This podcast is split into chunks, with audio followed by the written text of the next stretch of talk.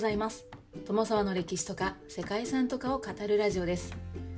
このチャンネルでは社会科の勉強が全くできなかった私が歴史や世界遺産について興味のあるとこだけゆるく自由に語っています。本日ご紹介する世界遺産はデッサウベルリッツの庭園王国です。デッサウベルリッツの庭園王国はドイツおよびヨーロッパの大陸において最初に建設された最大級の英国式庭園です。デッサーベルリッツの庭園王国はベルリッツの英国式庭園というふうにも呼ばれていてドイツ中部のザクセン・アンハルト州の都市デッサウベルリッツに位置しています。多くの歴史的建造物や公園が集まって景観を作るこの庭園でエルベ川とムルデ川に沿った水に恵まれた景観の美しさが魅力となっています。この庭園群は18世紀の後半に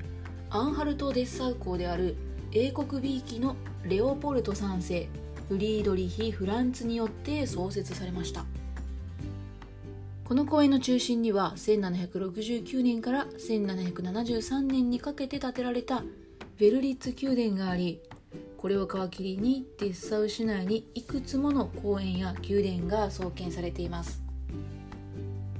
デッサウベルリッツの景観は古典時代から近代までの建築物を展示する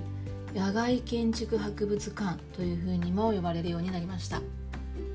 多数の並木道や堤防道によって結びつけられた個々の庭園は季節ごとに違った趣の美しさで多くの人が何度も足を運ぶ観光名所となっています。世界遺産の構成資産はデッサウとベルリッツにまたがるベルリッツ公園群とデッサウのデッサウ歴史墓地モジクカウ宮殿の3県です。資産面積のほとんどはベルリッツ公園群が占めていて他の2県は小さな飛び地となっています。庭園王国は1930年代に鉄道と高速道路が通ったことで現在は4つの区画に分かれる形となっているそうです。それでは早速ドイツに建設された庭園王国についてご紹介したいと思います。この番組はコーヒー沼で泥遊びパーソナリティ翔平さんを応援しています。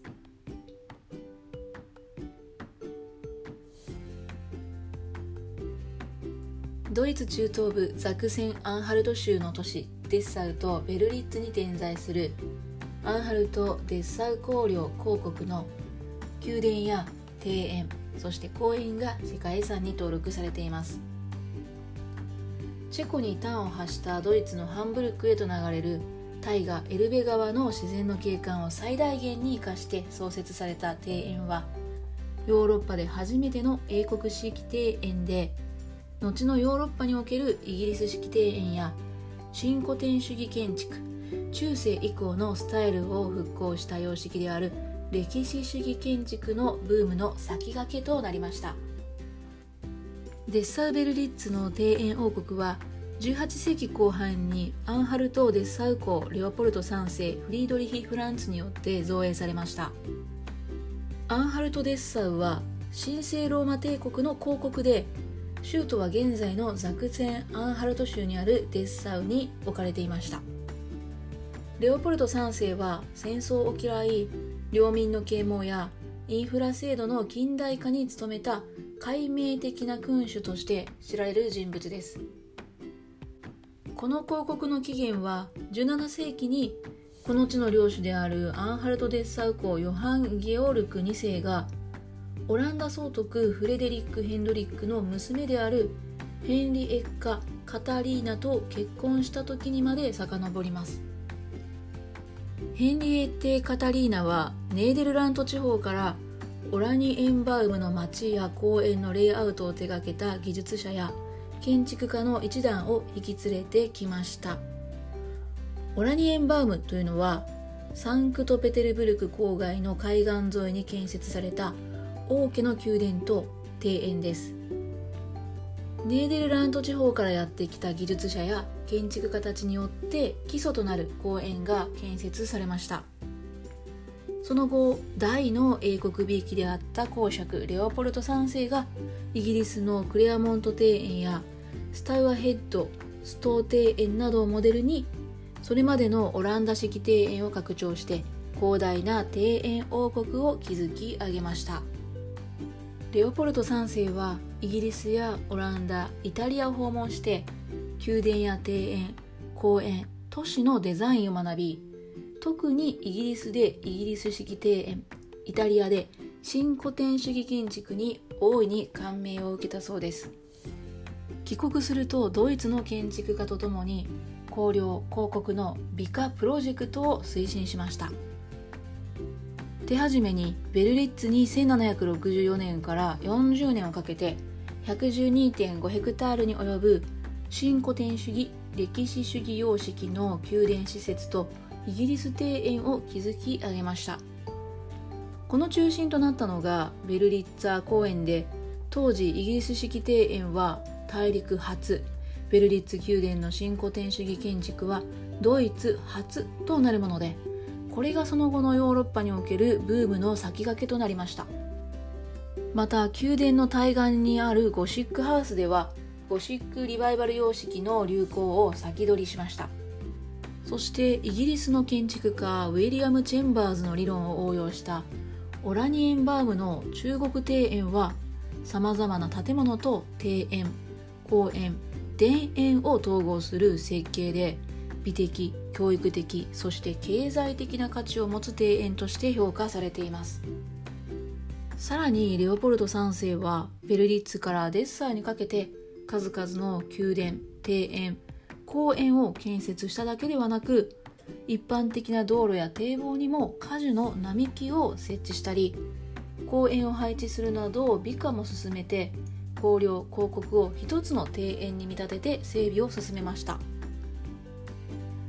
こういった都市や景観のプロジェクトは18世紀の啓蒙思想や美学の影響を受けたもので宮殿庭園公園そして農業産業住宅そういったインフラを結びつけることで高い教育や経済福祉を実現しようという取り組みだったそうです。啓蒙思想の中では合理的批判的精神に基づいて理性の啓発によって人間生活の進歩改善を図ろうという考えがあります。例えばルソーの思想では人間の生活を支える農業は教育的機能を果たさなければならないという考えがありその下で町の周囲に農業が配置されました。またギリシャやローマゴシックルネサンスそしてバロックといった多彩なスタイルの建造物を各地に建設することで歴史と科学を学ぶ現場としていたそうです。こういった経済的技術的機能的な要素を宮殿を中心とした景観の中に意識的に構造的にそして美的に組み込むことで思想を表現してみせたということだそうです。お分かりになりますでしょうか？ちょっと難しいですけれども単なる見栄えの良い庭園作りではなく非常によく考えられた都市計画だったということは間違いなさそうです。こうして築き上げられた庭園王国はドイツの詩人クリストフ・マルティン・ウィーラントに18世紀の功績と縮図というふうに評価されたそうです。公園の美化はレオポルト3世が1817年に亡くなるまで続けられその成果は産業化や都市化が進んでも代々の公爵によって保全され続けました。唯一の例外としては1937年から38年にアウトバーンが建設されたそうですが第二次世界大戦においても大きな被害を受けることなく良い状態で現在まで残されています。ベルリッツ公園群は大きくは4つ。西中央東南の4エリアに分けられています。西エリアはデッサウのキューナウアー公園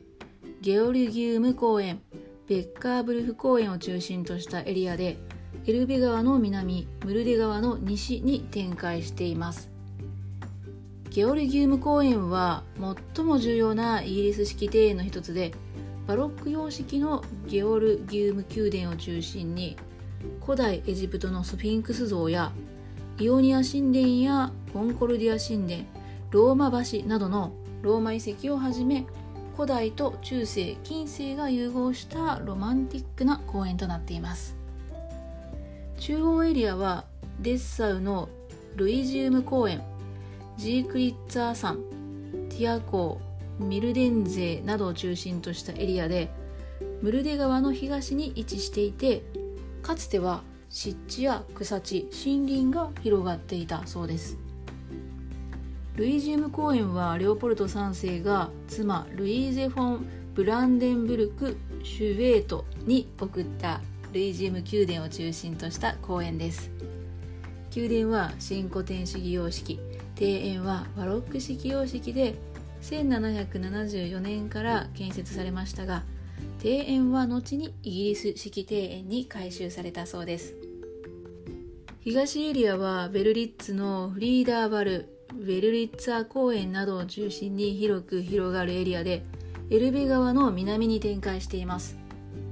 中心となる建物はこの世界遺産を代表する1769年から1773年に建設されたベルリッツ宮殿です。この宮殿はレバノンの世界遺産バールベックや同じくシリアの世界遺産パルミラといったローマ遺跡やイタリアの世界遺産で後期ルネサンスのパラーディオ様式の建造物群の影響を受けたローマンリバイバル様式とネオパラーディオ様式の折衷様式となっているそうです。また岩の島とも訳される小島インゼルシュタインがベルリッツ湖の南東の端に位置しています。この島はレオポルト3世がナポリ旅行の思い出を頼りに作らせた場所だそうでベスビオス火山を模した岩山とその脇にあるハミルトン邸が印象的な見どころとなっています。ハミルトン邸というのはレオポルト3世がナポリで交流のあったイギリスの外交官にして古美術収集家のウィリアム・ハミルトンに捧げられたもので小さな建物ではありますがイタリア旅行の思い出にちなむ芸術的な装飾が見どころとなっています。島には歩いて渡ることもできて湖を巡るゴンドラに乗って近くから眺めることもできるそうです。そして南エリアはムルデ川流域のメスタービーゼンと呼ばれるエリアで資産の最南端に位置しています。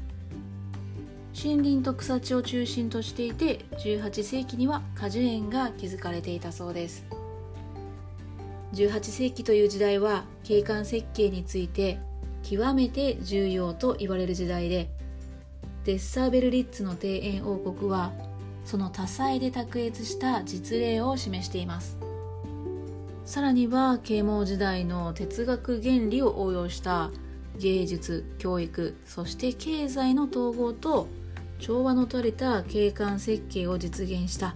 優れた作品群として貴重な世界遺産となっています。庭園とはいうもののほぼ都市設計と言っていいのかもしれませんね。ということで本日は非常に長くなりましたがドイツにあるデッサウ・ベルリッツの庭園王国をご紹介しました。最後までご清聴いただきましてありがとうございます。皆様本日も素敵な一日をお過ごしくださいね友沢でした。